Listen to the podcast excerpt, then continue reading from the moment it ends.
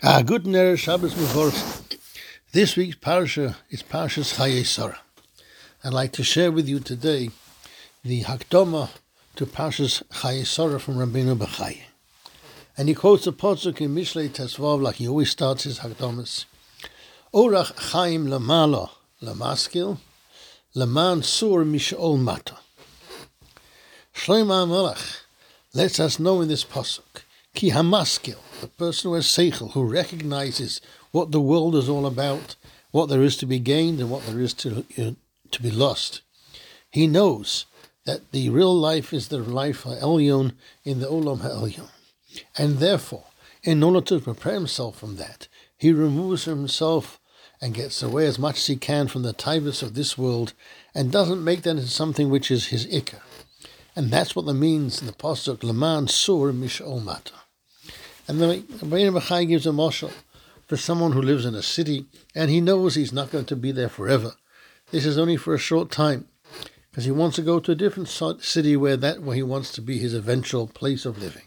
Obviously, he said he's not going to buy their fields and vineyards, and he's not going to make himself a fancy house because he's not going to stay there.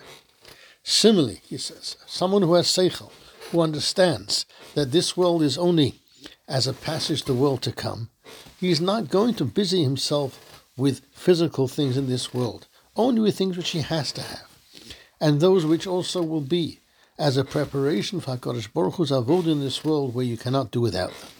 Because he knows that the world to come, that's where there is nitzchias, that's where it's kavua. And here we are in a olam which is arai, which is temporary. And because this world is full of emptiness, and a person who is a maskil doesn't want to and shouldn't want to make this into his mainstay. That's why Shlomo Melech starts the whole Sefer Koheles with Havel Havolim Omar Koheles, and he finishes the Sefer with the middle of Yira. Or maybe we can explain the pasuk he says of Orachain Maskil, that he's talking to the Maskil and telling him, You're the person who's a Maskil. Know that you have an Orachaim Lamalo, and therefore Sumish Mishol Mata. You should be careful. Remove yourself from the main physical pleasures which are not necessary in order to gain in the world to come.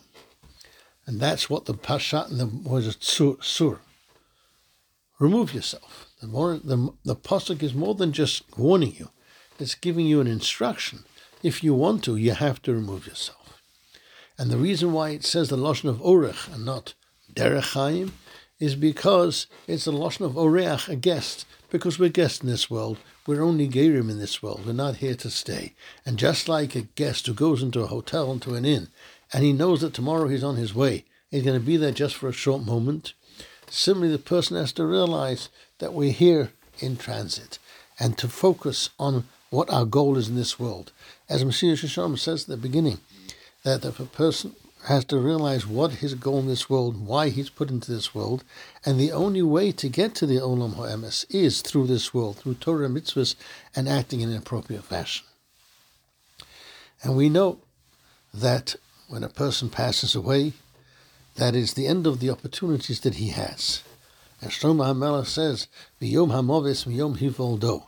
He prays the day of Movis more than the day of the birth. Bein be'olam hazem, bein be'olam haba. La'olam haba, he says. Only once he dies. And in this world, because his actions and praises are going to be known because in the day a person's born, no one knows anything about him. But when a person passes away, then we know and we can mention all the qualities and things he managed to do in this life. And the connection to the parasha says the says the Rebbeinu Bechai is as follows. Kol uzman shesora kayemes hoyelon ner dolok mer Shabbos ler Shabbos. When Sarah was alive, the light was upon uh, uh, a light from Erev Shabbos to Erev Shabbos, and her dough had blessings, and there was a cloud above her, her, her tent. When she died, it all stopped. And she died in Eretz Yisrael. She was buried in Eretz Yisrael after her long life. And that's what the Pasuk says, Vayu chayesara me'er shana, ve'esrim shana, ve'sheva shanim shnei chayesara. And then it says, Vatomar Sarah Bakiras Arba Hichevron Beretz Canaan. This parsha had to be together with the one which before it was the parsha Kedah, because we know that because she heard about the petira of, her, of the Kedah of her son, Parcha Nishmasa. Every parsha in the Torah has a reason why it's put next the parsha in front of it. Sometimes there's all different things that can be learned from it. and this one is no less. At the time of the Akedah, immediately afterwards, the, the Torah tells us about Nochan, about the birth of Rivka, who was going to be Yitzchak's partner in life. And when she was born, Sarah had already passed away. So now we understand the closest of the parshas of these two. And that which says in the Medrash, that's why the parsha Misa Sarah and Parsha Akedah, the Medrash equated Rivka and Sarah as if they were one, because really she wasn't born after the death of Sarah.